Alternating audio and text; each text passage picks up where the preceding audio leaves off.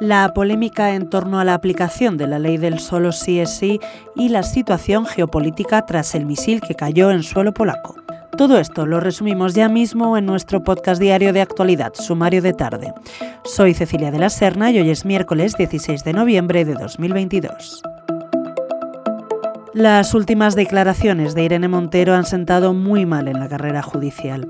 La ministra de Igualdad ha asegurado este miércoles que la rebaja en las penas a algunos condenados por delitos sexuales tras la aprobación de la ley del solo sí es sí se debe a que hay jueces que no están cumpliendo la ley por machismo, unas palabras que el Consejo General del Poder Judicial ha tildado de intolerables ataques.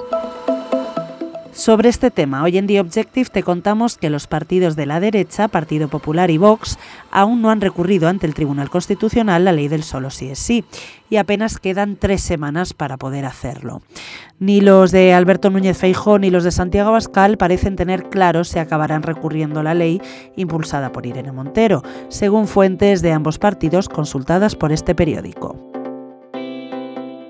En internacional, este miércoles, el presidente de Polonia, Andrzej Duda, ha descartado que la caída del proyectil ayer en suelo polaco que ha acabado con la vida de dos personas, sea un ataque intencionado contra el país y ha centrado las culpas en Rusia por invadir Ucrania. Polonia asume que este misil era ucraniano y descarta reclamar la activación del artículo 4 de la OTAN.